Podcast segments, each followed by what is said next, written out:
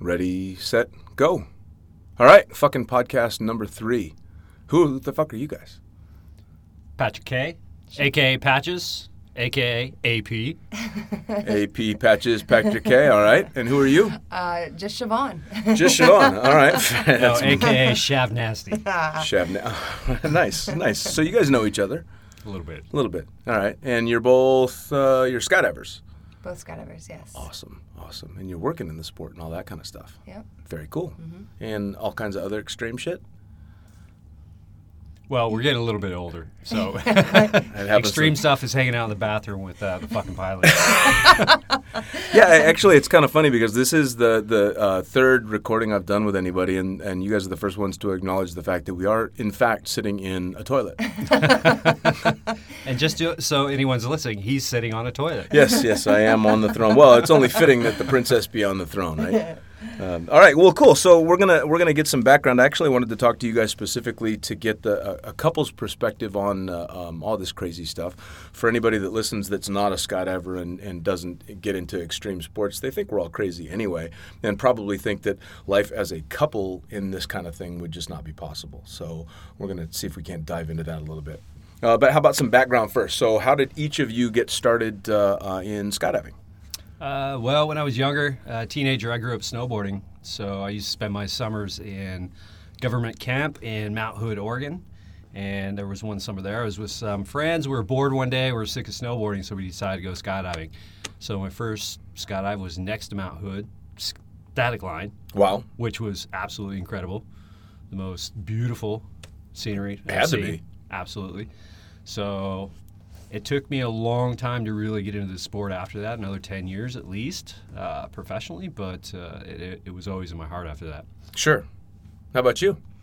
Uh, kind of a story like a lot of other skydivers, that how they started. I was going through a tough time. I was in university. I was uh, bartending, kind of going through a little bit of depression. And I had a friend, uh, Jojo Silver, shout out. Uh, he said, "You know what? I think you need to go skydiving and you know reevaluate your life and you know just look at things through a different perspective." And I was like, "Oh yeah, okay." We'll see. We'll see how this goes. So I went and uh, did my first tandem, landed, and just instantly just felt that it's where I needed to be and it's what I needed to do. And I gave all my money to the drop zone and So you're one of the ones that uh, made that first jump, and it was truly life changing. truly life changing. I was I had tears when I was land when we were coming down under canopy. It was just amazing for me. I, it was amazing for me as well, although I wasn't crying. I thought I was going to throw up. so not quite as a romantic an ending to it. I thought I was going to puke while I was giving him money for the next jump, but it was just as incredible. Same thing for me. I landed and went, "Well, fuck. Yeah. All right, I guess this is what I do now." Um, so how long have both of you been in the sport? Uh, I did my first jump in 94, but uh, I started in the sport, I believe, professionally 2003 or 2004. Okay. And I started in 2008, July July 4th, 2008. Nice, nice, very cool. Well, and you guys have done quite a bit since then. I mean, uh, um, you've traveled extensively and jumped all over the place. And, and uh, uh, Pat, you started competing. Yes. So what? What? Uh, I mean, you, you said uh, uh, professionally, so I'm assuming you worked as an instructor as well. Well, yeah, of course, you know, old school, man. I started on the packing mat, started doing the boogie tour. Yeah, man. you know, cruising around doing the party thing and worked my way through the ranks. Uh, got my ratings straight away and started heavily into the work side of it. Nice, You know, nice. And then of course, you know, you find yourself doing a thousand jumps a, a season and traveling around, having a good time. It's funny how that happens, isn't it? Yeah, You tell people that don't jump that you've got 10 or 15,000 skydives and they can't believe it. And um, I don't know if, if you're the same, but I think, well, fuck, why don't I have more? right. Where was I slacking? Because I've got friends with 20,000 that started three years after me. exactly. You look back on the numbers, and it's like, yeah, I kind of took a break here and there. And some Yeah. people push forward. Yeah. yeah, absolutely. Uh, how about you, Siobhan? Uh, have you worked in a sport? Not with not actual skydiving. No, I've worked on the sales side, you know, gear store. So you did the hard work. Yeah, I never really wanted to work in the sport as an instructor or anything. I always thought I wanted to keep it as kind of a release, something as a hobby, never make it work. Sure. So, Well, and I think a lot of us, weekend warrior. Pat, you'll probably agree. I, I uh, um, did the same thing as you. I went straight to work, and part of me, not not much, but part of me regrets it to some degree, only because most of my memories deal with working in the industry, and it never, for the longest time, it wasn't just for the pure pleasure of it. Yeah, absolutely. It comes down and basically it becomes a lot of work, and then that's when you start burning out because you're working in it, and then you're partying in it, and those are purely your memories is the work and the parties, and sure, that's it. Sure. And you forget about the importance of it is just having a good time, going out, creating good moments with people, and uh, experiencing the other disciplines because there's so many things to do and so many things to accomplish within the sport. You never stop learning. That's the beauty of it. Absolutely. Well, and most people um, think that uh, uh, there's one type of skydiving. You jump out of a plane and you hopefully make it back down to the ground and you don't die. And that's skydiving for most people. They don't understand that there's so much more to it. There are so many different levels and different things that you can do, and different levels of risk and different levels of enjoyment too. Right. For absolutely. sure. Right. And, and most people don't realize how safe it can be, but yet we, we can make it look as dangerous as we want, but yet it's still safe. Absolutely. It's very calculated. Absolutely. Well, and, and I, have tried to explain to people in the past as well that uh, uh, I do not discourage the uh, um, opinions that non jumpers have of skydivers because at the end of the day it makes us look badass. Um, but the fact of the matter is, most skydivers I know are the most safety conscious people I've ever met. Yeah, what's amazing is like the biggest compliment I ever got. I had some uh, motocross freestyle riders come up to me, and we, we were uh, this is back in uh, uh, you know, seven, eight years ago. These are professional freestyle motocross riders. And they come up to us and they say, Man, you guys are crazy. and I'm looking at these guys. It's like, Well, you know, let me see your medical list. How many times you've been in the hospital? How many broken bones you have? It's right. like you guys are insane. But they have equal equal amount of respect for us. Oh yeah, well, and I think it does kind of it it, uh, it seems to be similar across all of the so-called extreme sports. Uh, I have a, an amazing amount of respect for hardcore surfers and rock climbers and motocross and all them, simply because I know that. Uh, not just the risk that's involved, but the passion that becomes involved as well, and that it's almost uh, it's almost out of your control at some point that you're like, fuck, this is just what I do. I don't have a choice anymore. right. so you, you, you, end up with that uh, that crossing respect for everybody for sure. Uh, although I, I, think you're right in that we're a lot more calculated safety wise, and and quite frankly have a better safety record if you're staying on the normal side of skydiving. But you've you've pushed limits quite a bit.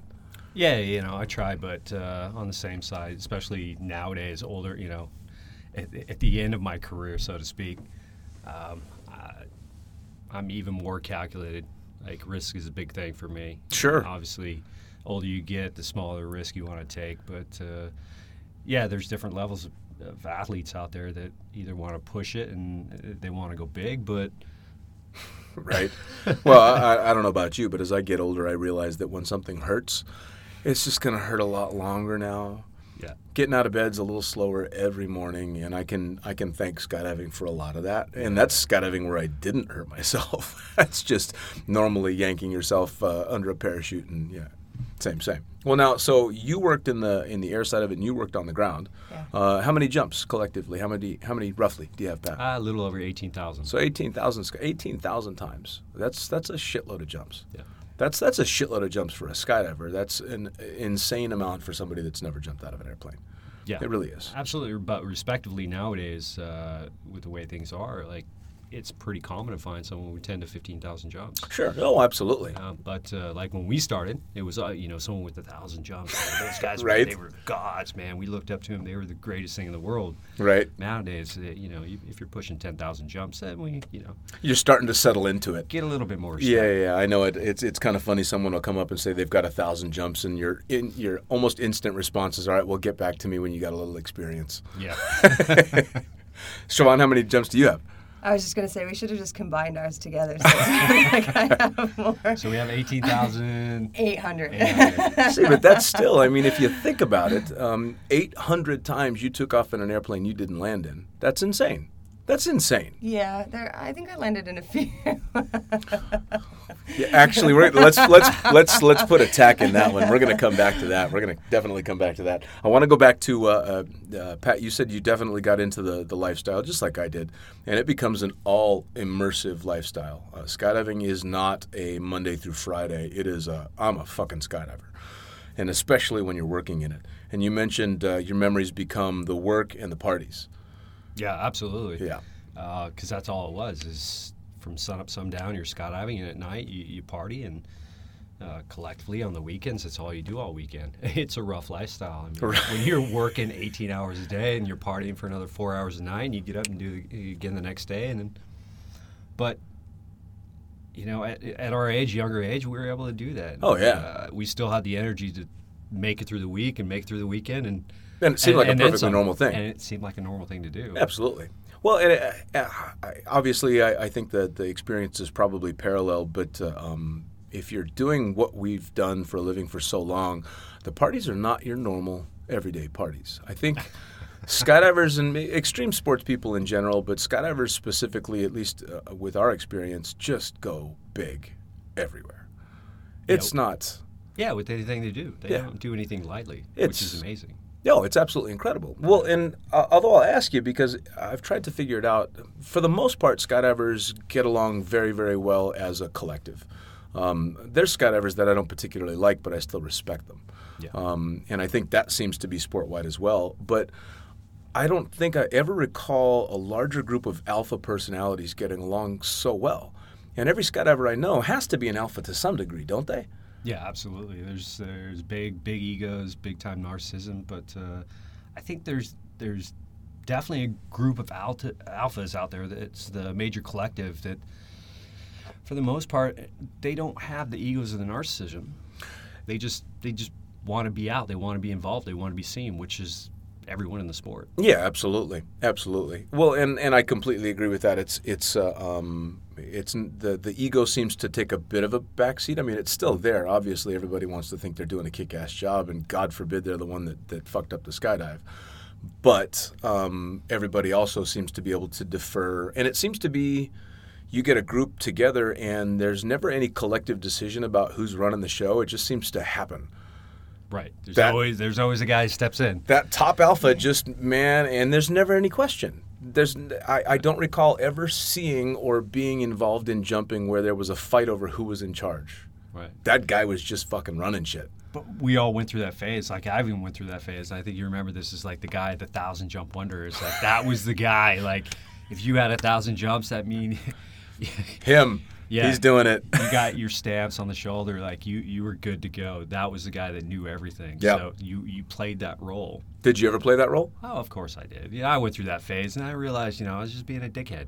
Like for sure I need to tone it back a little bit, and there For are sure. people out there that really know a lot more than me, and and shut up and start listening more. i have a tough time picturing you as a sky god though and for those that don't know what that is a sky god is the ultimate fucking asshole that just can't ever get anything wrong even when he's wrong I, I think I went through my short. Phase. You think I, I had a, can't very very short phase. I was still trying to be humble, but there's times I did step in probably where I shouldn't have.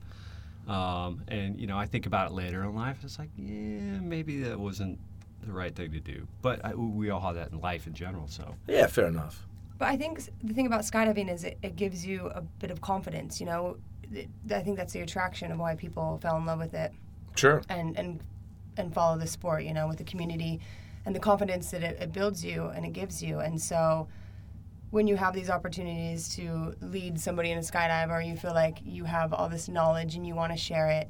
In real life situations, where is that going to happen? You know, that's not going to happen in the office or wherever you know normal Absolutely. people are hanging out. So it's kind of nice to be able to to have that confidence and to, to Sure. share it with people. Sure. You know, even if it does sometimes get a little big headed and give you a little bit of an ego. Right. But you know, we all go through those stages. Well, yeah, absolutely. Well, especially in the sport, especially nowadays, there's so many people that have gotten into it and so many people that are coming up in the sport that are looking for someone to give them exactly that.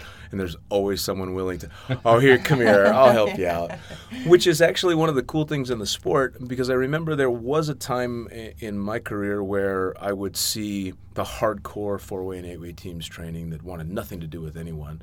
And these were people that revered them and they're getting blown off. And, and uh, that seemed to be a relatively short phase because a lot of those people that wouldn't give back to the community didn't seem to do so well. Um, if you didn't, if you weren't willing to teach and you weren't willing to give back and you didn't enjoy it, you seemed to get ostracized pretty quick. Um, and everybody goes through their phase for sure, but it usually is a pretty quick phase. because the whole sky god thing doesn't seem to last too long with people. Yeah, and I mean, skydiving's not really a solo sport. No, So no. You need the No, it, you know? it gets awful boring. Well, and, and I don't know about you, but I discovered long after the jumping wasn't boring, but it was um, mostly predictable. Long after I knew what was coming in a skydive, what kept me so engaged in the sport was the community of it. Mm-hmm. It was much more the people, and I think that's whole the whole uh, um, band of brothers mentality, maybe. Yeah, yeah. You know, you do a bunch of really stupid shit, dangerous shit day after day with the same group of people, and those people mean a lot to you just because they're doing the same stupid shit you are. And it does mean a lot. At least I think so. Yeah, that's the beauty of it is like hopefully you have friends out there that if you're doing stupid shit, they're gonna come up and smack you in the face a couple times and say, "Hey, you're doing stupid shit." Absolutely. That's that's your job. That's the beauty about the community. Absolutely. But I think you know where I started kind of losing that sky god mentality is I started looking at the the older school uh, generation of the people I looked up to, the legends that were so free with their information. You didn't have to pay them. You just went up and had a friendly conversation with them. They, were- they were free with all their information. Sure. Of course, they wouldn't give you all the details, but they would help you out no matter what. And these are- Absolutely. this is why they are legends. Absolutely. Doesn't matter if they're the greatest skydivers in the world or Did you have a big time specific mentor, or was it a bunch of people?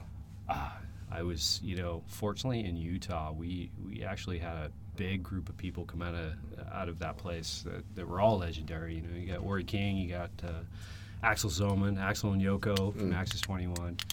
Um, you know, Kai Kai came from there. Palmer came from there. Yeah. Just got Plammer, aka Plammer, and you know Timmy McMaster is like. There's so many legends that came out of there, which was nice. We all grew up at the same time, and Sure.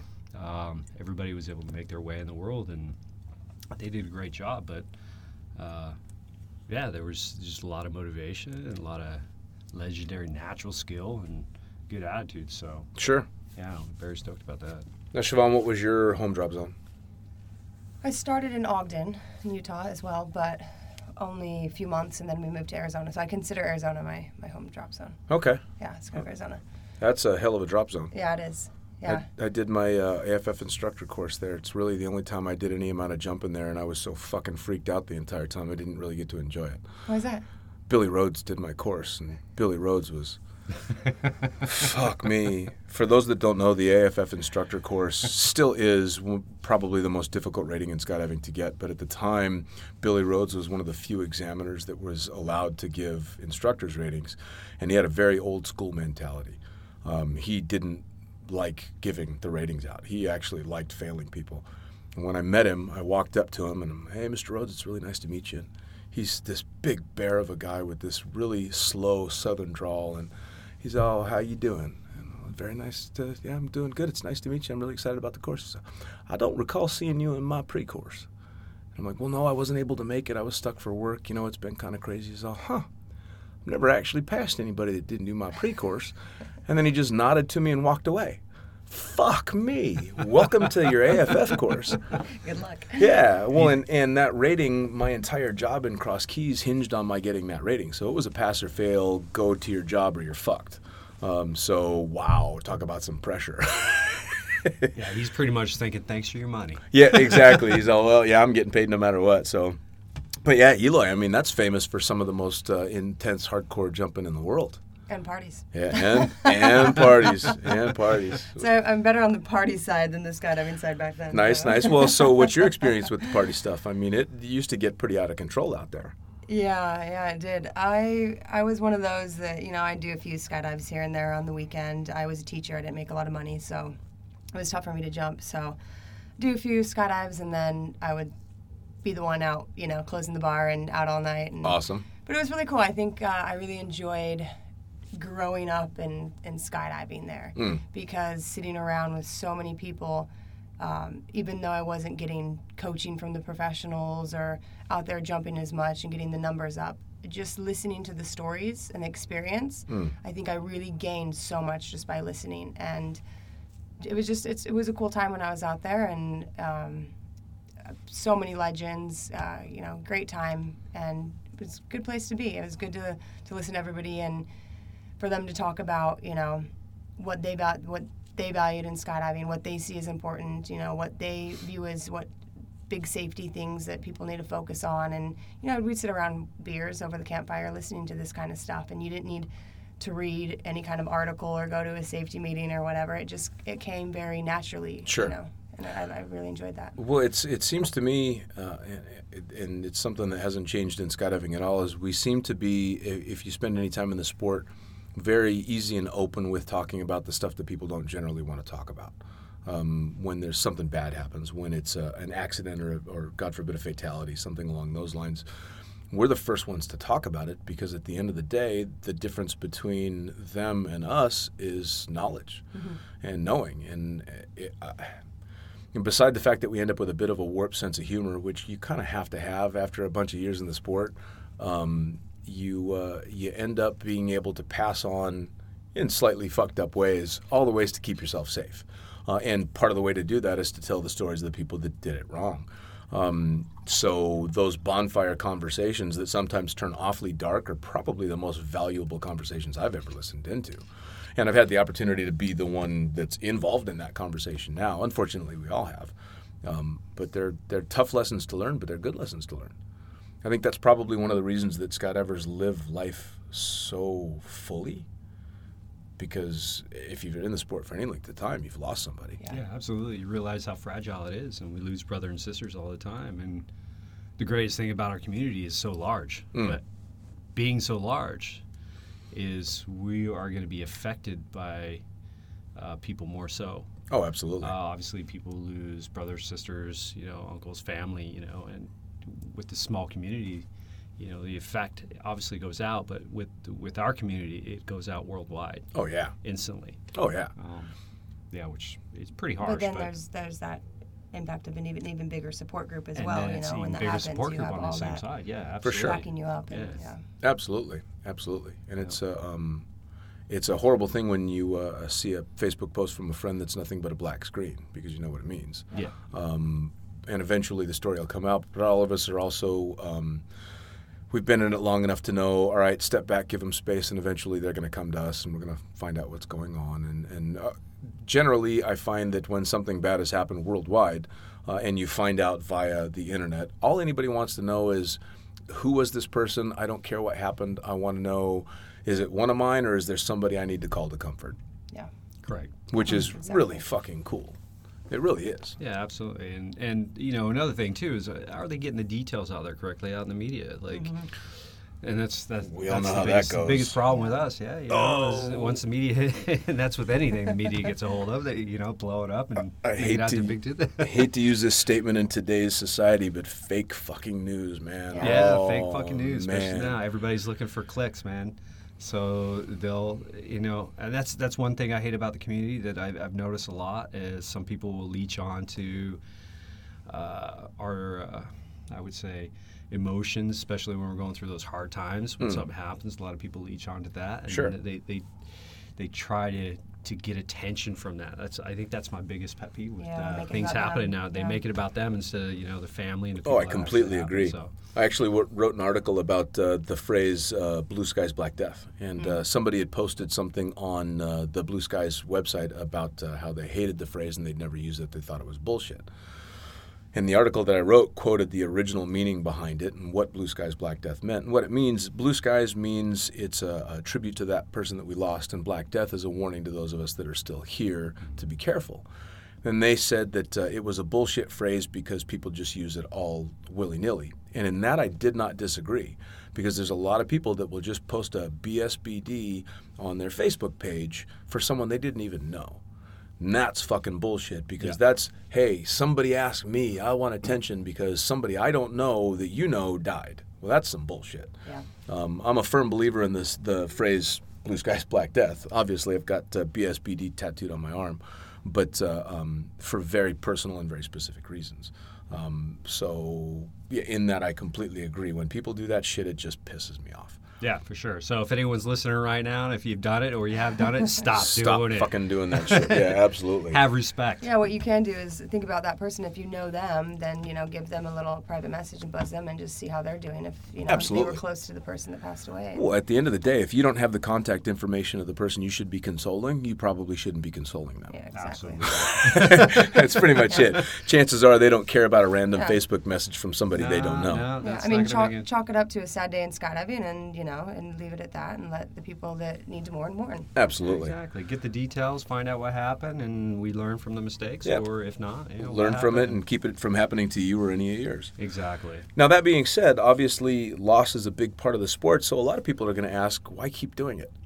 Why, why do you jump out of an airplane when you've lost really close people and continue to? And it's, it's not even a doubt. The three of us are sitting right here, and there's no doubt in my mind that in the future we will absolutely lose more people that are close to us jumping out of airplanes. So why do we keep doing it? Well, why live? You lose family members, uh, you know, throughout your life. Sure. Why not? Why why keep living then if your your family members are going to keep dying? Yeah, you can Why keep sending people and to war? gonna lose The people. people are going to keep dying. Like why why do anything? It's like we live very fast paced, strong, healthy, uh, community strong life. Sure. and I think that keeps us motivated. And not only that, you, it's a sport that you can never stop learning. No. Well, it's Ever. the fact of the matter is, bottom line is, it's really fucking fun. Yeah. It's really fun. And if you start denying yourself, and believe me, I agree with you, if you start denying yourself the things that you find fun in your life, then you're already dead.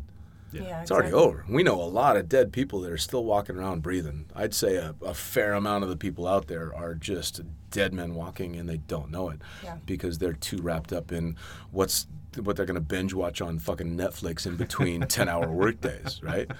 Don't get me wrong, I binge watch We- Netflix that too. Yeah. But we get the best of both worlds because I get to do all that shit with a glass of red wine after I made 10 jumps or I went flying for fucking six or seven hours For in the sure. day. That's how we detox. Yeah. Absolutely. Yeah, yeah. That's that's our dipping toes into normal life, so to speak. Right. Yeah, absolutely. Feel like a normal human being. Right. So y- you both uh, um, came up and both found the party life to some degree. And where did you guys end up meeting? What's funny, she was mentioning when she came out for her first tandem. Um, I was actually out smoking a cigarette out on the bench, you know, out front, and my buddy JoJo, what's up, JoJo? Uh, he walks up with this chick. I was like, oh, well, pretty hot. Kind of give her a go over, you know, checking her out. And he walks up and goes, hey, you want to jump with my friend? I look at her and go, no, she's not hot enough. Continue on on my phone, smoking a cigarette. totally blew her off. Uh, Just so you know, is I absolutely thought she was smoking hot, but uh, he he claimed her for himself. So I was trying to be the good guy, the good friend, and be like, and keep her out of my visual. Because We do that, don't we? yeah, We do that. Oh, I got the new one. yeah, yeah. uh, She But was which is the- funny because when he said that to me, I was just kind of in my head. I was like, "Oh, I like this guy." What? i- all right. my type right there. Completely off skydiving. Why the fuck does that stuff work? Why is it if you're just a douchebag and you blow someone off and you learn to say no to a woman, why does that work? I think I mean I was I was a lot younger. I was probably at the peak of my fitness. I you know I, ha- was getting I was bartending. So was, you knew you were hot. I was She getting hit hot. on all the time. You know, super hot. I was getting hit on all the time, and it's just like, oh, okay, come on, at least come up with something good. And then, you know, it's good to have a little somebody that's not a guy that's not going to try to, you know, just say whatever he can to get into your pants. Sure, and, you know, sure. So play hard to get. It's, you know. I just Absolutely. I did that on the first date. After that, Nice. then I said, and then I said whatever. Well, yeah, then you give up on it. Then and I was give up on it. begging. I actually, uh, uh, I actually said to my girlfriend uh, just the other day, I'm like, "You really like it when I say no to you, don't you?" And she, first she didn't answer, and then she went, "Yeah, I kind of like that." I'm like, All right, cool. Girls All right. like the chase as well, you know. Yeah. It's it's it's good to see because you know, I mean, depending on, I mean, I guess depends on your age and when you're, you know, going through the dating scene and whatnot. But when I was, you know, in university age in my mid twenties, you go and you know, some guy hits on you, and then you watch him go hit on four other girls, and you're like, oh, come on, chump," Right. He's you just know? playing what's, the numbers. What's the point? You know, I'm not gonna give him time of day, but Sure, if you have to put in the effort, sure. you know. And Pat was he was he was kind of the quiet, well, not really the quiet guy. His patches, but he was he was not the one going out hitting really hitting on girls really loud. And I think that's what I was attracted to. Is he was kind of the quiet one, the corner. I'd always like go bum a smoke from home and be like, "Hey, what's up?" So the blowing her off worked. The You blowing her off at work. The hardest, the hardest part about it is I had to fight off the ten other dudes that were surrounding her at all point, right? Thinking I'm her protective. I'm Sure. going to eventually be her boyfriend one day. She will see I Sure. am the guy. Sure. That that was the hardest part of our relationship. Well, um, I talked to Junior uh, last time around, and and uh, one of the things that came up was the the old joke. It's not your uh, you didn't lose your girl, you just lost your turn. so that's the mentality that a lot of us had on the drop zones back in the day. Was I cannot fucking look away from this girl because if I do, she's gone. I lost my turn. So I completely understand. well, so how'd you get away from the other ten? Oh, uh, eh, Maybe I should was ask her. How I do was you get you away from the other interested ten? in the other- I always, I always had guy friends, and I had a whole group of guy, a gaggle of guy friends. So you had a bunch of guys that wanted to sleep with you that you called I, I friends. need to Yeah, honestly exactly. say, I need to honestly Friend say, zone. she was very, very naive about it. She is a very trusting, loving person. Yeah, they were my friends. They They're Still they- my friends. They, They are- all wanted to fuck you. They are all great guys. But honestly, every one of them, and I, I'm still fr- I'm friends. I, I hope so. But uh, they're all great guys, and it, we just had to get past this. Is like, hey, you know, I mean well for her. Sure. I know you want to date her. I knew that as a man. It's like Sure. I could see it. It was obvious. She didn't see it, but eventually, once she kind of saw it, she went, "Oh, Sure. uh, oh." But they Well, all gave you and the the- and the blessing. and they dynamic were like, changed. like Once I brothers. got the It was blessing, like it a group was of good. brothers. You know, they all kind of looked Yeah. out for me as well. And Well, As it should. Yes and no. Yes, yes, Yes and and no. no. Because That's that does creepy if you think about when it. you're dating somebody that's on the drop zone, you do kind of eventually get that respect of, all right, yeah, she's with you. As long as you know I still want to fuck her, Yeah. but I'm not going to try anymore. And that's kind of what it becomes is, Yeah. uh, all right, yeah, I got my gun, but I'm not going to shoot anybody. Well, and I think Just it was yet. Yeah. because it was it was my it was like my crew up in in Logan, and you know.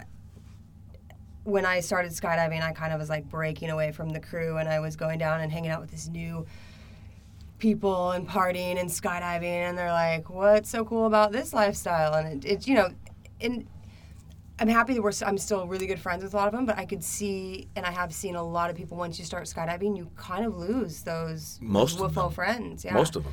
Yeah, you do because life changes, and I, luckily enough, I'm still good friends with a lot of them, and they've they're not essentially skydivers, but they've come and hang out in the drop zone Sure. and enjoyed it, and kind of see what I see about it. But um, I think that was a, a thing too. When I started skydiving, a lot of my friends were kind of jealous and were wondering what what was this new thing that was Well, it's a very taking all my romantic- attention. It's a very romantic, powerful lifestyle. I Yeah. mean, at the end of the day, if you can step back and look at it for what it is, we got a really cool looking lifestyle. I mean, it's uh, one of the the um, things that scared me the most about the first time that I took my kid to a drop zone was that she was going to think it was as cool as I did. I'm like, no, fuck, she's going to think it's just How as old is she cool, and she's t- almost 22 now. Ooh, yeah, Yeah. bad place. Yeah, right, right. Danger. Luckily, she's nothing like dad, so it's perfect. Yeah. It's She perfect. I learned from Papa. what I remember about you know my first skydive as well is I was hanging out with the crew, going to some of the parties, and and that's what really it was the community side that really got me because I've always been very community community oriented, Sure. and you know I, I partied a lot. I've, I've bartended for a long time. There was a big strong crew of us that you know we were really close. We partied. We'd run the shop at the bar, and there was just something different about the skydiving community, and I, I didn't know what it was, but I remember going to my first few parties and just feeling like I'd found a group of people that finally got it. And maybe it was because of um, dealing with death in their lives and the dark side Sure. that people don't admit, but it's there. And I, I don't know what it was, but that's what really I remember feeling. Wow, I found people that like to party as hard as I do, play as hard as I do, and really understand some of these feelings that I, I feel sometimes that Sure. I can't talk with my other friends. And so it's it was really cool. That's what that's what got my hand. Sure. Well, at the end of the day, I think that uh, um, they're more genuine because it comes from a place of, of hard learned lessons. So you've got, I mean, there's people that party all over the world, absolutely, and I'm sure they have an absolute blast. But most of them are putting on airs. Yeah. They're they're painting that face and they're going out and pretending to be this person. And skydivers don't do that. We just don't have the energy left to pretend. And at the end of the day, when you deal with fear and death and, and overcoming other people's fear on a daily basis, you just don't have time for bullshit on the Well, the mask comes off. Well, it cuts out all the PC bullshit goes away, and you see people for who they really are. Yeah. And I discovered a long time ago I, that I loved the sport because you think I'm an asshole and you like me, or you think I'm an asshole but you don't like me. Fine, as you see me for who I am. I'm happy being an asshole. I'm that guy, and I'm fine with that. So. What that tells me is the people that choose to be around me accept me for exactly who I am, and I don't think most people get to have that experience. Yeah. It's an Accept- amazing experience. acceptance. Yeah, I think that's the key word in this whole thing: community and acceptance. Absolutely. You are who you are. Maybe we like it, maybe we don't, but Yeah. we'll accept you. Yeah. I'd rather be disliked for who I am than liked for who I'm not. Absolutely. At the end of the day, it's what it comes down to. So you guys get together, you're a couple, and where does it go from there? I mean, you're you're in Arizona, and then you start. Do you stay in Arizona? You start traveling. You start bouncing around. I, Well- s- I swept her off her feet. Yeah, we Uh, hit it three off. months. We hit big, fast, hard, just, just like you do in Sky. Sure. Fast. Three months later, she graduated college. I moved down to Arizona, found us a house. When she graduated, I came back up to Utah, where we lived. I grabbed her up, drove her down to Arizona. Awesome. Of course, her friends and family are all freaking out. Yeah, my family Losing like, their "What are you doing? You barely know this guy. You know this guy for three months. Right. Where are you I going? like, and he's yeah, totally he's cool. dragging you to the middle of the fucking desert in Arizona Yeah, yeah, yeah. to to a trailer and a bar and a grass strip. And I I actually had- never felt more natural than Thi- anything I've this ever is done how I got away from all the dudes. I never told anyone the plan, but it's like this was the real going plan. to Right. I'm just gonna move you an entire state over. here. Nice, nice. So how long were you guys in Arizona for? Uh, Three years, just over three years. Yeah. And I was there for a little bit longer, but then Yeah. yeah, and I came out here first, uh, just to check it out, to an unknown location. so traveling abroad, no Traveling abroad, so we uh, we moved away after that, and I moved away first, checked out location, and then brought her over. And Yeah, we've been out of the states for seven years. seven years now. It was going to be a year. almost eight years. It goes awful fast, I doesn't it? I was like, oh, let's let's try a year, Yeah, and going on seven. yeah. I haven't been mainland. I haven't lived mainland U.S. in almost nine years. It's crazy thinking about going back, huh? Oh, it Ever? is. Yeah, no, it's So it's fast. it's uh, um, and barring all the craziness that's going on there, there's it's such a big world, and again, the community that we have is so worldwide that you guys are exactly like me. I've got a couch in every country in the world to go sleep on. Yeah. There's not a single country I can't go to, including fucking Nepal, for Christ's sakes, where I can find a couch to flop on because somebody jumped out of an airplane and I'm friends on Facebook with them, Right. which is awesome. Yes. Yeah. it's really really cool, you know, and it just keeps growing and growing and growing. Yeah, all those Facebook haters. Oh no, man! I'll Come tell you what. Call, say, say, Give it up. Stop your political shit and keep it for what it is. Yeah. Friendly and fun. Say Be what you will about Facebook, but the fact of the matter is, especially for those of us that are, are traveling quite a lot or living abroad, it has been the only link I've had to so many friends and reconnection yeah. to so many friends. Fucking Mark Zuckerberg, sell my data. I don't give a fuck. Who really wants to know what I do I- I anyway? for the Christ's same way. sakes. That's. I mean, come on.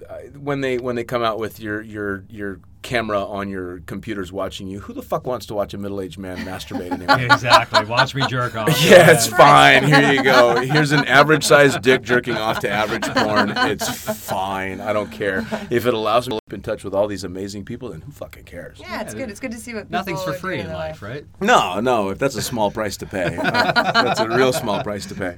Literally. Yep, yep, absolutely. So, uh, how about jumping together? I mean, uh, you're a couple, so y- you both took to skydiving. Do you guys do much jumping together? No.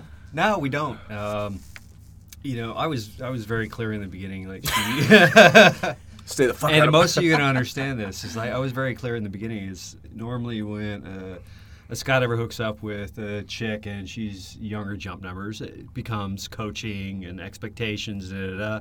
I was very clear with her in the beginning. That's not what this is going to be. Right. You're going to do it just like I did. You're going to go out, find your friends. You're going to do it on your own. You're going to learn the hard way, listen to the stories, Earn it. earn it, pay for the coaching, and do it the hard way. But that's but that's how I wanted to do it anyway. I mean, I've gone I've done a lot of sports in my life, and that's my way of doing things is doing it on my own, independent, and Mm. It's the you best get way more do it. enjoyment from it. Yeah, Absolutely. Yeah, you really Absolutely. Well, and from an outsider's perspective that is seeing those girlfriends that latch on to the ones that know their shit, you never have that level of respect for a guy or girl because I've seen the opposite as well. A low time male jumper hooking up with an amazing female flyer to learn everything he can, and then he's, Asta, I'm a badass flyer now, and now he's got pro hose everywhere. Yeah. You know, so same damn thing. It goes either way, and you just never have that level of respect for somebody that went out and just grinded it out. Yeah. Or, or didn't grind out and just, you know, I'm, I'm a fair weather jumper. You know, I have, I have 800 skydives in 10 years. And I think, you know, I've had so many people come to me and be like, oh, when are you going to start swooping? You know, because Pat's a swooper. And, you know, I think, you know, I, I'm not Pat. I, have, I have so many other loves in my life and Mm. Sure. fitness and so many other things I do. And I enjoy that. And, you know, skydiving is not my first and foremost. And it shouldn't be. And so I think uh, by association, a lot of people think I'm supposed to be this badass skydiver. And I kind of like that I'm not Sure. because I'm like, I'm a badass in another way. You know, that's it's more of his sport than mine. I enjoy it, It's a, yeah, it's amazing the looks on people's faces when I tell them. It's like I will not coach her. I absolutely refuse. And they're just in shock and awe that Sure. I would do that to my woman, my wife, my lady of ten years. It's Right. like Right. you just don't understand. That's how it goes. But yeah, I think we have a better respect for each other because uh, everybody who's been through this knows teaching your spouse or significant other is insane. You don't do it. fucking you don't hard fucking work. Do It it. is. No. And, and I wouldn't expect for him to want to go do a sky. I mean, we do we do some fun jumps here and there, and when Sure. we do, they're really fun. They're very just random when we travel and some Sure. of the jumps. It's it's really good to be in the sky with him. Like I love it, but as far as day to day jumping and going out and doing stuff together, I wouldn't expect him to want to go skydive with me at my level when he's you know world record holder, a badass. But the same thing, I would never ask him to go running with me Sure. because he would have a horrible time, and I'd have a horrible time You'd waiting. have a you fucking know. heart attack. What are you She'd be talking calling- about? She'd be calling the ambulance before we get to the first I'd be like, kilometer. come on, let's go. Like you're waiting for him, you know. Sure, so it's, sure. It's Actually, she would call the ambulance for me and then continue running. You just dial nine nine. Well, if you're in the states, dial nine one one and then run with your thumb over the send Right, button. exactly. Yeah, yeah. Which Well- which I would do the same. It'd be like, see ya, you know. Yeah, fair okay enough. with. Well, so y- you're both skydivers as well, and, and especially him being a little bit more on the hardcore side of it. How do you guys deal with the, the the risk of it all? I mean, at the end of the day, we're pretty eyes wide open about the fact that this shit's dangerous. So, have you guys like sat down and ever talked about, all right, um, this is some risky shit that we do. This is how I feel about it, or is it just that almost unspoken between skydivers thing where you just kind of give each other the look like, fucking watch your ass because you need to be here tomorrow. I think it's No, It's- we've we've had the discussion. yeah, we, we in a roundabout know way. we know what's expected of each other if something were to happen. Mm. Um, I kind of wheel stuff. We don't have a wheel, but uh, Yeah, we know, but we know what to do, what to expect. But yes, when I first started traveling a lot, she wasn't very accepted of it. Mm. well, She- it's, it's she the hated it. swooping. You know, it's it's a lot different than you know when you're free flying and doing Yeah. some other stuff. When you started swooping, it, it really worried me because it is you know it's the next level and it's Sure. it's really dangerous and there was there Especially when I was crash a conversation. When I sent her videos, They'd be send me crashing, videos, like, and I'm just like, oh, geez, that's not helping my like hardcore right now. not just like you know, bounce a little bit, like And and you know, You seem like a pretty sharp guy until you told me you did that. What the fuck? non nonchalant, like, oh, it's it's okay. It's like what happens, and I'm like, ah, that's what happens. Oh, okay, no, but I think. I think, and we had the discussion, you know, once, you know, we got married, we've been together for a very long time, but I think once there's somebody else in your life and you kind of reevaluate, and I know for you, you you kind of took a step back. You were pushing it hard and when you were swooping and you admitted you're not in your younger days. And you always told me that, you know, when you're competing, you were you'd always take it pretty pretty even keel. Like you weren't Yeah, pushing a little bit more to conservative. be yeah. you're not 21 again. When You're I- not gonna honestly, when I started really touring with uh, the team in the unknown location, I was at an older age. Yeah, you know, it, it it took me a lot to catch up to the the top professionals in the sport, and we went hard and we went fast. Um, we did it, but uh, at some point, all of us go through the stage. It's like Sure. you know, injuries Sure. It, it's long Yeah. recovery time, and Sure. you start thinking about the end game. You start thinking about Shit starts creeping in. That adulting shit starts uh, Yeah. sneaks Right. up on you for sure. yeah. So we've So- always been honest with each- Yeah. with each other. It, it, as Well, far and And as at the what end of the day, I always knew that, you know, he. I knew he would be conservative. I knew that he wasn't going to be pushing it and doing anything stupid. Sure. And if something did happen, you know, in the back of my head, I've always known that. I think what a lot of us know in this sport is if it happens, Sure. it's you know, it's it's it's what he loves. I mean, yeah, I hate to it- use it the, the old is. phrase "they Yeah, died doing what they love," but at the end of the day, it's true. I mean, true. I'm guessing the last fucking thirty seconds is not. I'm not in love with that situation, but the you can't take, for me, 23 years Yeah. of a passion for something, and it's worth the the end game for sure. And I would never say, "Oh, don't go and do something Sure. that you love," because Sure. a risk. Because Well, you know, And I mean, I had uh, my my bridge too far was base jumping when I knew I was going to be a dad. Uh, for Junior, his bridge too far was backing down off of some of the hardcore base jumps because he's now a husband. yeah. Um, so I think the common denominator seems to be, at least for a few people anyway, when someone else is involved. And Yeah. uh, there's no right or wrong in it. There's other people that don't. And uh, unfortunately, we have close friends that we've lost along the way who were in situations like you. Um, um, the late great Micah Couch being one of them. Um, but this was also something that I can't uh, Uh, think anything other than was completely understood by both him and his wife. I Yeah. mean, they were both very passionate about the exact same thing. And they, they knew what they were doing and they knew what they were walking into. And you could see that in her just in the strength after he had passed, in knowing that part of why she was doing as well as she was and as strong as she was was because she knew exactly why he had this passion. I don't think that that could survive. I don't think a couple that doesn't don't both have that same passion could survive it. Yeah, I, I think, and that's the bond between couples that do a sport like this. Yeah. It's, it's that knowing and acceptance. Absolutely. Well, and, and, and even if you're not jumping together, you you understand. So the mentality is there. Yeah. But you guys do. I mean, you've done a fair amount of, of, of risky things together. You guys also did something really fun together.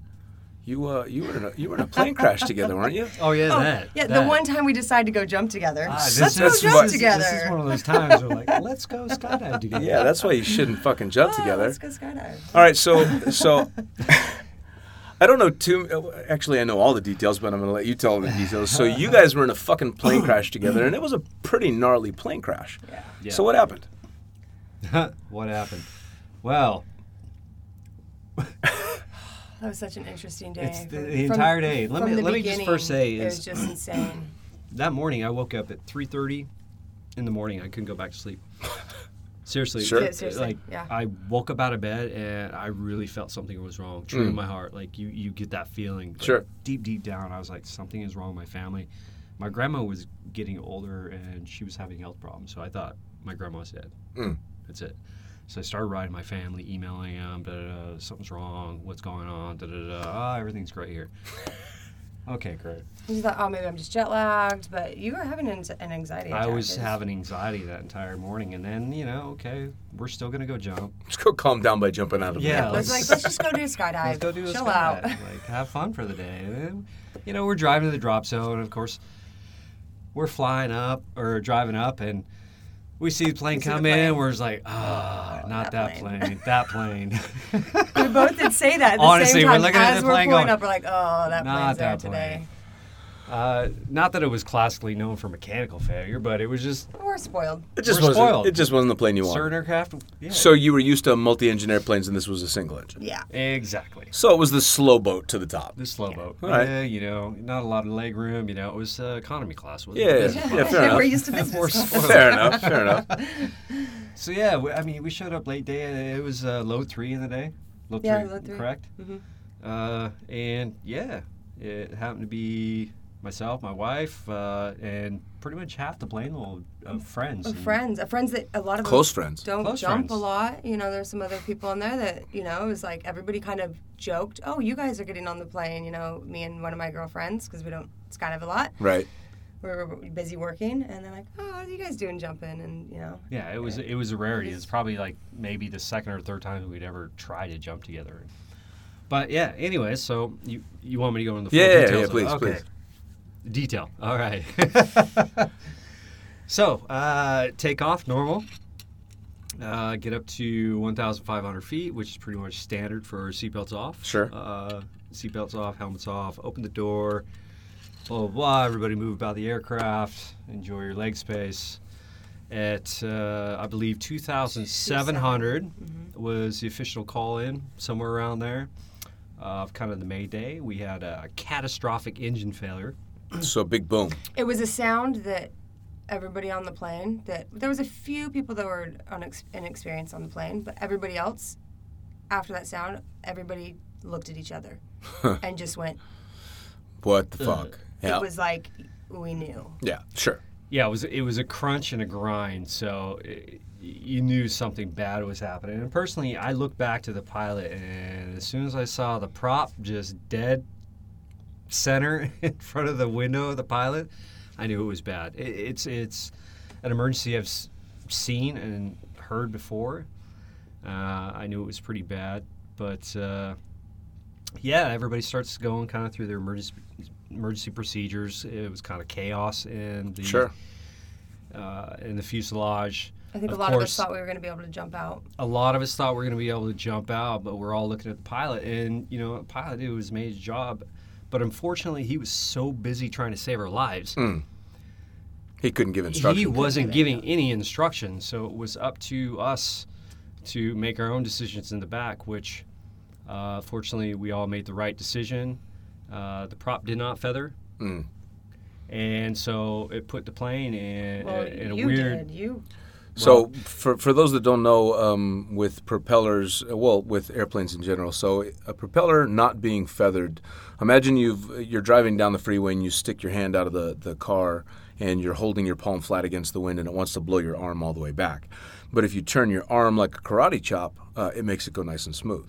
Well, when an engine fails, that's what you want the propeller to do because it allows that plane to glide and then the wings do their job. In this particular case, that uh, propeller stopped flat like that palm out in the wind, which is not good for a flying airplane. Uh, what that means is that the pilot's got to aim the nose almost straight to the ground just to keep up enough speed for the wings to create lift and it keep flying. Yeah. Which sounds un- unnatural. Shit, I've got to aim this plane at the ground to keep flying, but that's exactly what he had Oh, it to was do. amazing. Yeah. I, I, there was some discussion about jumping, um, but it's amazing how quickly there was no time. I don't think I've ever been more altitude aware in Hmm. any skydive than I was on Yeah, that the thing is, you know, the, the malfunction happened at 2,700 feet. By the time we're looking at the pilot for any kind of communication, it was 1,700 feet. Hmm. So, just in that time of looking at each other in awe, we had already Yeah. dropped a thousand feet. Sure. Um, so by by the time this happened, of course, he's got the nose pointed at the ground, and some people were really panicked and wanted to get towards the door and get out. Which, you know, I, I can see, you know, self reserve, Sure. get out. Sure. It's all about me, my life, blah blah blah. But you know, a lot of people need to think about that. It's like save yourself, kill kill everyone else. Sure. You know, I. I absolutely think we made the right decision. Everybody sat down. Everybody got their seatbelts put the on seatbelts on.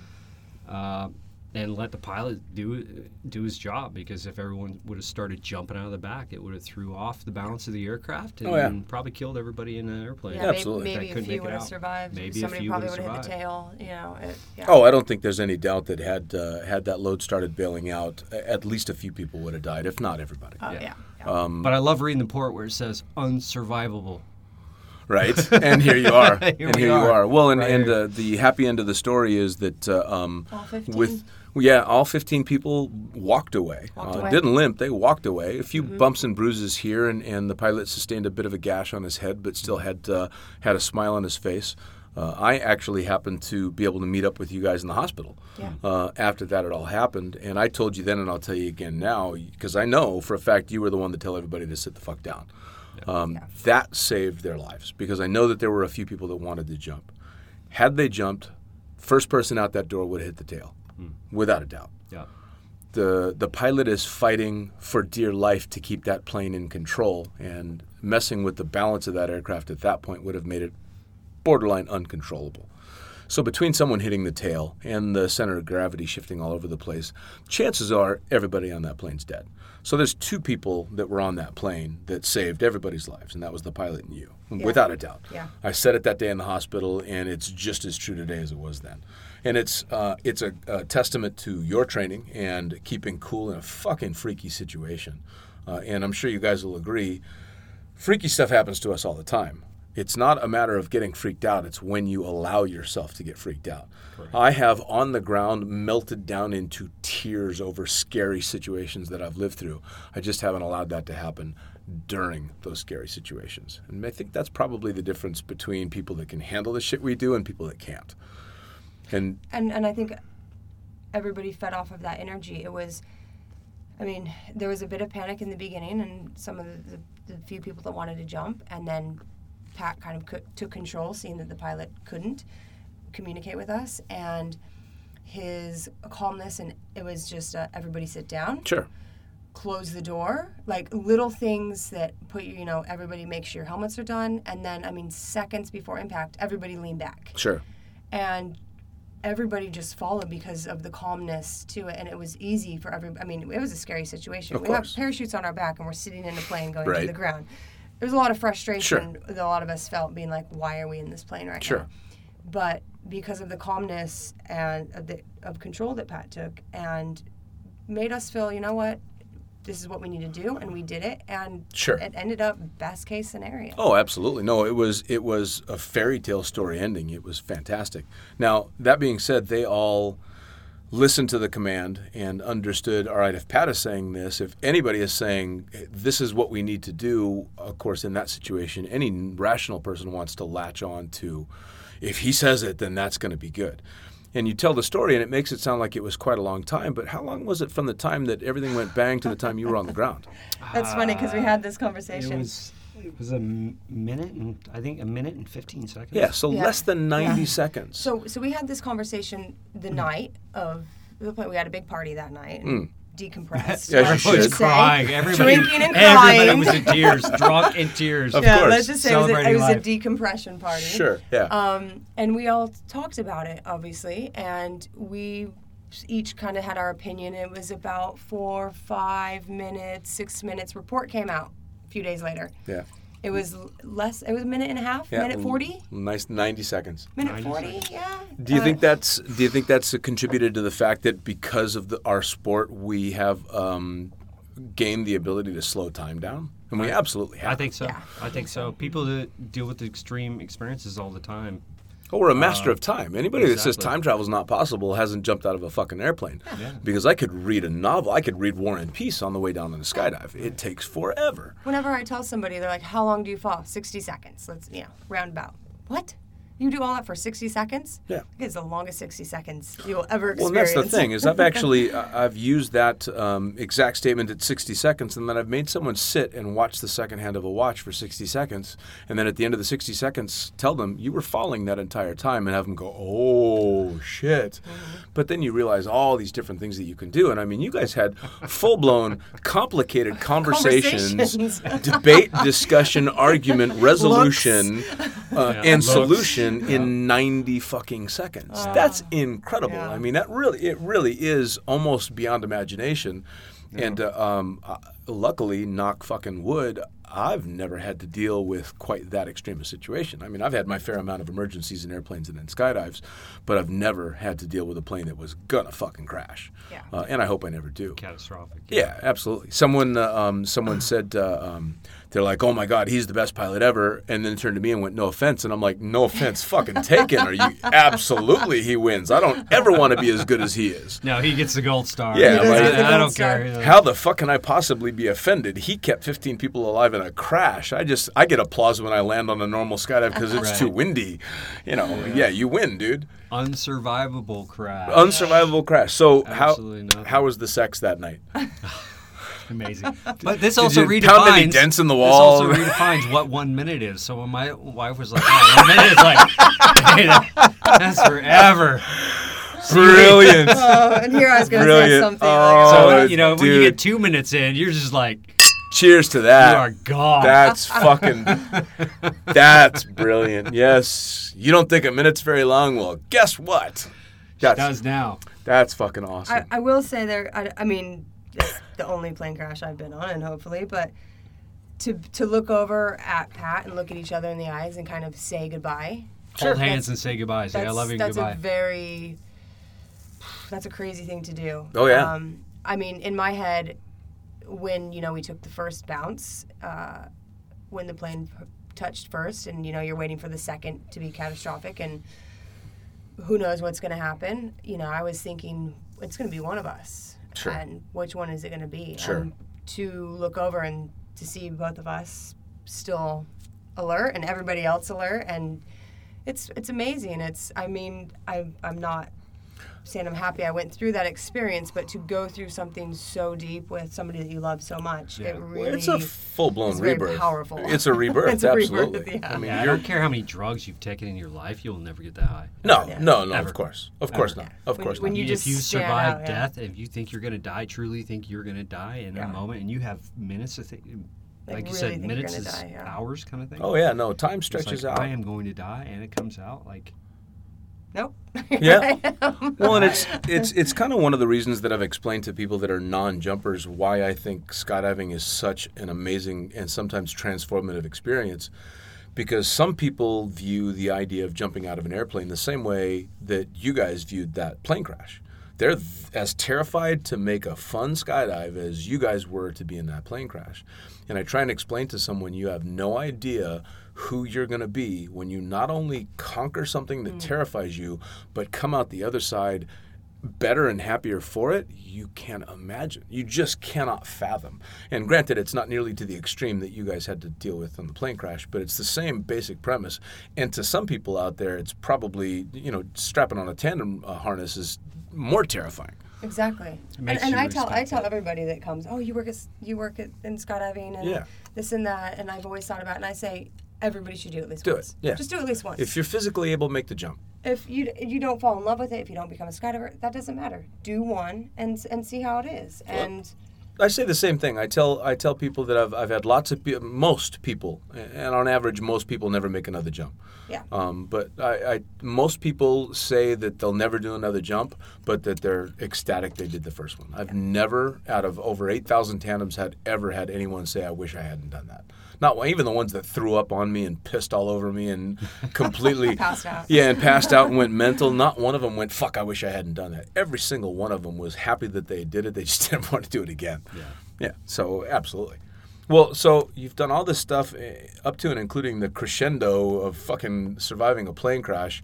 How was, I mean, Siobhan, you got to say, all right, I'm good for a while. I'm going to stay on the ground. yeah, I did. Pat, you do this for a living.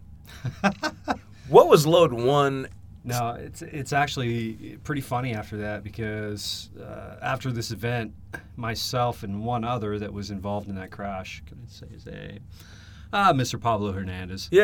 uh, he was also on that with me. And of course, we're involved traveling, swooping, and uh, a lot of places you go in the world, they have care, uh, they have certain airplanes, Sure. single, engine airplanes. But uh, pretty funny story. We uh, Pablo and I end up going to the Czech Republic and to competition at Skydive Pink. Mm. And Wootsy, Wootsy Wagner, just happened to have this certain aircraft Uh, with a different, with this engine from a different manufacturer. sure. And of course, he says this is the engine. There is no way this is ever gonna you know happen. And we said no way you can ever get us on that airplane. right. So we're jumping, we're training, we're jumping, we're training. So what he does, he's he jumps, he stops the current aircraft that we're jumping on. He says. That's the only plane we're going to start jumping now. It's the plane we did not want to get on. He's like, this is your only choice. Wow. Good on Wootsy. Yeah, yeah, yeah. Good Get dude. back on the bike. He's Yeah. like, "This is your horse. Get back on it. You're gonna do it." And both Pablo and I got in that airplane. Literally, we are watching our altimeter for 2,700 feet, and when we saw that, both him and I was it was the biggest relief for Sure, us, and it was yeah. like, okay, we're kind of over that, and we continued to jump in that aircraft for that day, but still. I mean, that's the second time I've seen and witnessed that malfunction on that aircraft. Sure. And, uh, fortunately, the first time I wasn't involved, but the reason why I had the experience with it is once it happened, we sat down with a lot of people and discussed a lot of different Oh, actions yeah. and why you should and should do things. But but after the fact, Wootsy, thank you, love you. Thanks for getting us back on the horse. Uh, yeah, he got Pablo and I back on the horse, and it, we have to. Well, at the, Yeah. at the end of the day, we're very lucky in that this is the one and only activity I've ever been involved in where I'm happy to learn from other people's mistakes. Uh, most times I need to make my own mistakes, even if that's you know scrapes and, and uh, scuffs and, and bloodied knees and stuff. But in this sport and in aviation in general, I am happy to learn from the shit that's gone wrong to somebody else. Um, and obviously not to the, the extent of having a plane crash, but I've have had more than my fair share of ex- scary experiences, both jumping out of and flying planes. And that first time back in the plane, or first time back under a parachute, it's a real test, man. It's it's uh, jumping out of an airplane for the first time is not the test. It's jumping out of an airplane or getting back into flying an airplane after something bad has happened. That's the test. That's when you decide, all right, fuck, I'm in this for life. Uh, we actually talked about that with Junior. We had a, a discussion about his father, uh, and uh, um, I can't imagine a harder situation to go through than having your father pass away skydiving, and then continue to be a skydiver. And we actually had a bit of a giggle about it because he's like, "Yep, fuck, and I'm a skydiver for life." And there's no doubt about it. And there's not too many sports and not too many types of people that can have that kind of resilience to go, but this is my passion. And yes, sometimes things go wrong, and sometimes it happens to the wrong person. Um, but you get back on the horse or get back in the airplane, and wow. And you come out the other side that much fucking stronger. Exactly, it's a level of, acceptance. I like. I'm. I will admit, like both for Siobhan and I, our level of stress for the next year was Yeah, pretty severe. There was a lot like of anxiety. PTS, anxiety, like it, it was pretty insane. Like, Dreams, I- waking up in the middle of the night, another dream. I actually went PTSD through- is no Yeah. fucking joke. I went through some pretty serious scenarios. Like it, it got pretty bad for a while, Sure. um, but we worked through it, and But that's what's so special about the sport is I can't imagine even you know after going through the plane crash and having friends die and whatnot, just being like, no, I'm not going to do it anymore Mm, no. because it gives me so much Sure. that a lot of things in life can't, and Sure. it's it's such a powerful thing. It's and you make you have to come to peace with it and say, you know, I'm still going to jump. And Sure. Well, there, I think that happens to to most jumpers anyway. It certainly happened to me where you you have that uh, um, that moment where you have to face the facts and go, okay, well, this is the reality of it, and and this is what can happen, and and uh, you have to consciously and soberly decide, nope, I'm a skydiver, or no, I'm not a skydiver. When I was learning how, I had a turnaround point on the freeway. Uh, if I drove past this point, I was going jumping. But anytime before that point, I could turn around and fuck off back home, and I didn't have to feel like a pussy. but I could not turn around once I went past that point. Mm-hmm. And the kind of the same thing happens in the career, and it's not a matter of feeling like a pussy or not. It's a I can't give this up Yeah. anymore, you know. And th- there comes that point where you just can't go past. And if you go past that and you continue to jump, that's it. You know, I'll I'll be a jumper for the rest of my life. Even if, even if I eventually stop, when I eventually stop jumping because my body's just too broken up to do it anymore, I'll still be a skydiver at heart for my entire life, Yeah. without a doubt. And anybody I know that's been in any sport any length of time will be as well, whether you're jumping or not. Yeah. Yeah, it doesn't really matter. So Absolutely. you've done all these things. You've you've had some some amazing stuff. You've had some freaky stuff. Some really scary stuff. What's next? And what any any big adventures? You going jumping off of shit and going crazy, or or what what what comes next?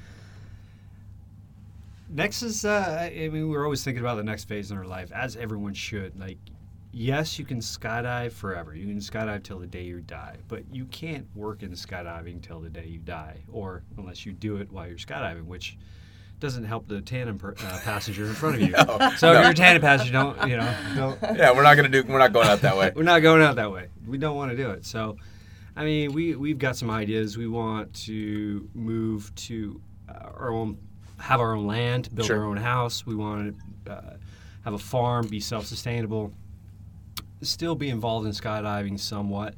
But it, it's time to kind of dial it back a little bit and start thinking of the end game. Um, So take the sport more as a, a pleasure instead of a, a career. Yeah, yeah, yeah, yeah. Minimal work. You know, I've been working in the sport very uh, hardcore on a, you know for basically almost 15 years straight. Sure.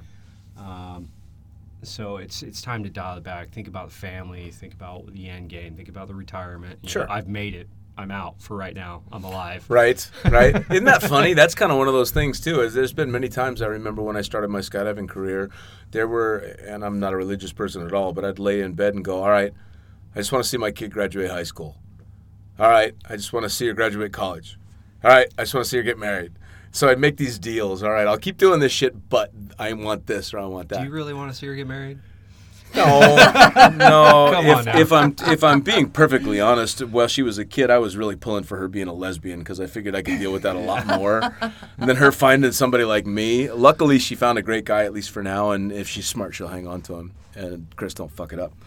Um, uh, and she didn't take after me. She's uh, she's actually taken her big uh, um, test to be a lawyer today, Ah, right Nice. now. Whatever the the LSAT. Good She's luck. LSAT. Good luck Right? at the LSAT. Yeah, she's taking the LSAT as we speak. She's probably sitting there scratching her head, and she's going to kick ass on it. She wants to be a, a, an attorney. So smarter than all three of us combined. absolutely, and thank fuck she didn't get that from me at all. Um, luckily, she she still has a bit of a wild side and likes to jump out of airplanes and do all that stuff. But luckily, she didn't take that route. But um, she she went the the different direction. I've been lucky in that I was able to transition out of skydiving as a job and go to flying as a job.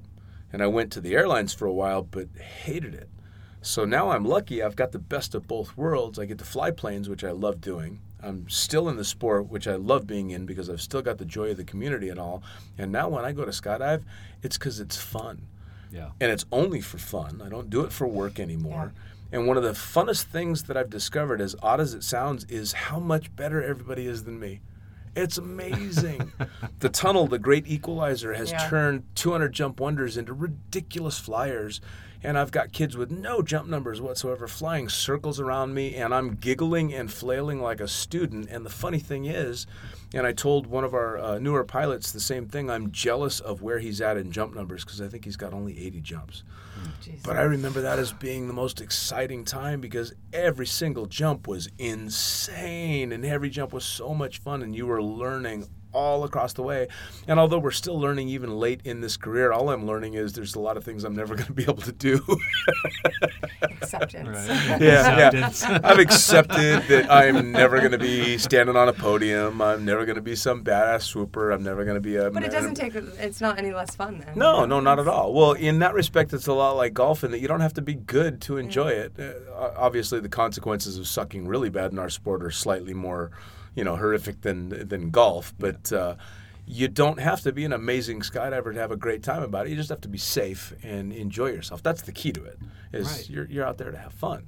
And we've been lucky. We've been able to be kids, big fucking kids, for a very long time. Very long time. I'm gonna I'm gonna be a big kid my entire life. Right. And that's changed nowadays, huh? It's like everybody's so serious about it. They're just like so serious how they look, so serious how they're, Oh, their man. social media. Like, like, check out this photo, check out this video. Like, look how cool I look. It's like I've got 50 jumps and a whole brand new kit. So serious. Yep. so serious. It's like, no. No, they want to grow up so, So fast. Absolutely. Yeah, be- they remind you of teenagers, yeah? absolutely. And when they've got to be instant badasses and everything, and and no, no.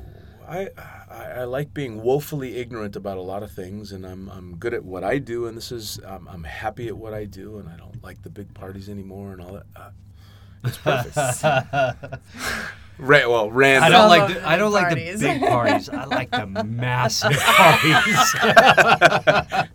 like Yeah. the big parties are for the kids. The massive parties Yeah, are for the yeah. legends. Well, see, I like the the intimate parties that are massive. Those are the ones Yeah. that I like. Uh, the the the ones that are just big parties because they've got huge crowds don't attract me at all. The massive parties is because you've got half a dozen people that are just insanely fun to hang Yeah. around. Those are the best parties, and those are the ones that generally get way more out of control. And I dare say we've all had our fair share of those. Nah, not me. Hopefully some more. Not me. Lots more to come. I come. don't know what you guys are. Nah, Lots not more to come. Never, Hopefully never. some more. So the future for you guys is going to be uh, uh, fun jumping and uh, uh, living a, a semi-normal life. Yeah, some, I think I think for Never normal. Never working- normal. Yeah. working in skydiving and what skydiving has given us is, you know, it's not working for the man. I mean, essentially it is. Somebody we do work for somebody, but it's not the normal nine to five. No. You know, and I think it's shown us that we don't have to have a, the nine to five.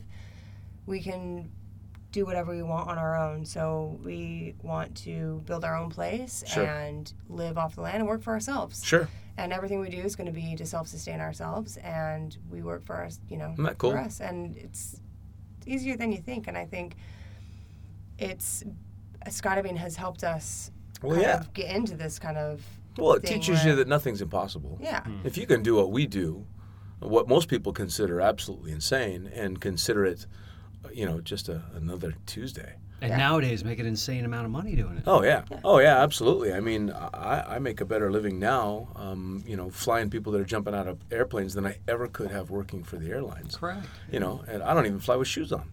Right. I don't. I don't even wear shoes to work. It's- Sometimes you have to wear a collar. Well, Yeah, it's- every once in a while. it's i was talking to some non-skydivers and telling them how we were going to go create our own place our own farm and Sure. you know raise everything they said well what are you going to do for work that is our, that is our work That's it. but what are you going to do for money That's What- it. what- no that's what we're going to do we're gonna make Like, it. that's what we're going to do That's you at know and- 14 hours a day of work. Yeah. and they just couldn't see like what, Well, what they are you going can't. to do They just can't see outside the box, and it's. Uh, I'm sure you guys probably look at it the same way as me. I, I'm so so sad for some of these people that think that this is the only mold is it's the 9 to 5 and it's it has to be this way and I've never ever not once lived my life by the so-called rules and I've done better than so many people and I'm happier than so many people and I, I, I don't need to be stinking filthy rich I know a lot of miserable rich people yeah Yes. money has nothing that's why to do with that's it That's why people cut away huh? Absolutely. you cut away from that lifestyle Absolutely. You know, I mean, uh, the the money is nice, but at the end of the day, if it's happiness or money, fuck the money. I'll, I'll go sell coconuts on the beach in Bali any day of the week if, if that's going to get me by and I'm happy. You know, Absolutely. I, I, I and I think that's probably the biggest key that I've ever taken away from the sport is that that you. The, the standard life that's sold to people and packaged up and boxed in, in this perfect uh, you know uh, apple box and, and you're supposed to go and live this exact life is just bullshit. yeah And there's so many different ways to do it. And it's not that you can't do that. You can absolutely do that. But there's so much more to go experience as well. If that was my message to anybody anytime, it would be sure, live your nine to five life and do that stuff, but step outside that box every once in a while because holy shit, there's something out there for you. Yeah, and I was just gonna say, you think about people who like you guys are very old school skydivers. Started She just fucking I called us called you old. yeah, yeah, she just called it old. started as packers, worked your way up the line, you know. And I would I would go to anybody that's starting that skydiving journey that wants to quit their nine to five and become a packer or become whatever a tandem instructor. You know, do it, Hmm. do it because you know why not? Oh, yeah. Wouldn't you rather do something that you love? And even if you're yeah packing parachutes, I'm sorry, I don't know how anybody can enjoy doing that. Oh, are you kidding me? It's, it's making money off of lazy people. Absolutely. No, it's, You it wanna be awesome. lazy? But It's that's awesome. The thing. Perfect. I'll take you your can money. quit a successful job and pack parachutes and do some be around people that you love, be around a sport that you love, make money to do what you love, And be dramatically happier. and be dramatically happier, even though you're not, you know, a lawyer or whatever it is, or this profound, you know, job that society views as, you know. Well, I can't count society. how many times I've taken those people and very very wealthy people on skydives. And one in particular, a guy came out to to make a tandem in Las Vegas, and he came out in a limousine. Clearly a businessman wearing his suit, and he had a duffel bag with uh, some sweats that he goes to get changed in. It was the end of the day. Nobody else wanted to jump, and myself and a guy by the name of Simon ended up having to do the jump. Simon was taking the tandem, and I was shooting the video. Simon Wade. Simon Wade, absolutely. so, hats off to Simon Wade, Yes, who gave me my Simon. tandem instructor rating. Ooh, he gave it to you, I bet. Yeah, he did. Yeah, Motherfucker. fuck you, Simon. Motherfucker, right? Bald ass English prick. Yeah. uh, no, I love the guy. But uh, yeah, so he was doing the tandem, I was doing the video, and uh, uh, this guy um, was obviously just Joe businessman and super wrapped up in everything. And we had to talk him into putting his phone down to get him in a harness and all this stuff. And nobody else wanted to do the jump. And we get him in the airplane. We finally get him to loosen up, and I'm shooting the video, and we're having a little bit of fun with him. And we go out and make the skydive, and of course, it's exactly what you think. He has this mind blowing experience because a guy like that doesn't know what living in the moment is like, mm-hmm. because his moment is filled up with cell phone, business meeting. I've got to be here. I've got to be there. There's no such thing as shutting it off to a guy like that. And so for that 60 seconds of free fall and that five minutes of canopy ride, nothing else exists for him. And he lands and he's just over the moon. And he comes up to me after the jump and he talked to Simon first. And he comes over to me and he gives me a big hug, which is, of course, out of character for this business guy whose hair's all fucked up and, and he doesn't care that he's wearing sweats anymore. And, and he palms me a tip as he's telling me I would give anything to trade places with you. And he's probably, I don't know, late 50s at the time. And I'm in my early 20s at the time. And he, it was the most sincere look I'd ever gotten from somebody. So I would give anything to trade places with you. You just, you do this, you enjoy it. And he walks away and gets in his fucking limousine. And I feel this wad of cash in my hand, and, and uh, uh, I'm thinking it's like a bunch of 20s, it's a $100 bill. And I open it up, and he tipped me a $1,000 Yeah. Tipped Simon a thousand dollars as well. And of course, we went and fanned that thousand dollars in everybody else's faces for not wanting to do the jump. But what I took away from that was, holy shit, this guy has everything I've been taught I'm supposed to want my entire fucking life, and he just told me he'd trade anything to have the life that I'm living at twenty something. Yeah. And he I- has the money to do it too. and Absolutely, and I took that to heart, you know, and and uh, uh, that memory stuck with me more than most. In that I'm like, wow, okay, this is a guy who's where I'm supposed to want to be, and he'd rather be where I am. Maybe something's you know rotten in Denmark here, and and uh, it, turns out he was right because you know at the end of a 23 year, not even the end, the the middle, let's say middle. I'll be I'll be greedy. the middle of a 23 year career, um, I couldn't imagine trading places with him with anybody that does that. No, no, no. The fancy cars and the the 12 hour work days and the stressing over all that bullshit and when no. Keep it. 12. They probably work. They Yeah, probably yeah. were 16, 18. Absolutely, and they're still 12 working. is a long day for us. Absolutely, and and they're still working when they're That's they're laying down in bed because their heads won't shut off. And if anything, I'm daydreaming about going and making another jump. But maybe that's what you know. We started this whole conversation, this whole podcast about talking about like what is the whole alert towards skydiving and the community and all this. Is it's that that cut away from what the norm, the society, what tells you you're supposed to do. You can cut away and enjoy and do what you're supposed to do Sure. for yourself and not for everybody else. And it's easier than you think it is. It's scarier, but it's easier, and it's, it's so much more rewarding on the other side. It's a terrifying leap. I mean, I can't imagine a scarier thing. I was lucky in that I never, I didn't have to step away from normal life because I never lived one. Um, so it was very easy for me to transition from one type of weird to another type of weird. Uh, but uh, at the end of the day, I can't imagine anything more rewarding. At the end of the day.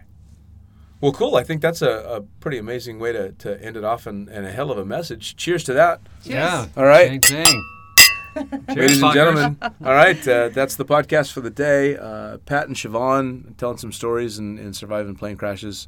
Uh, tune in next time. But for the meantime, that one was pretty fucking amazing. All right. Blue skies, guys. Cheers. See ya.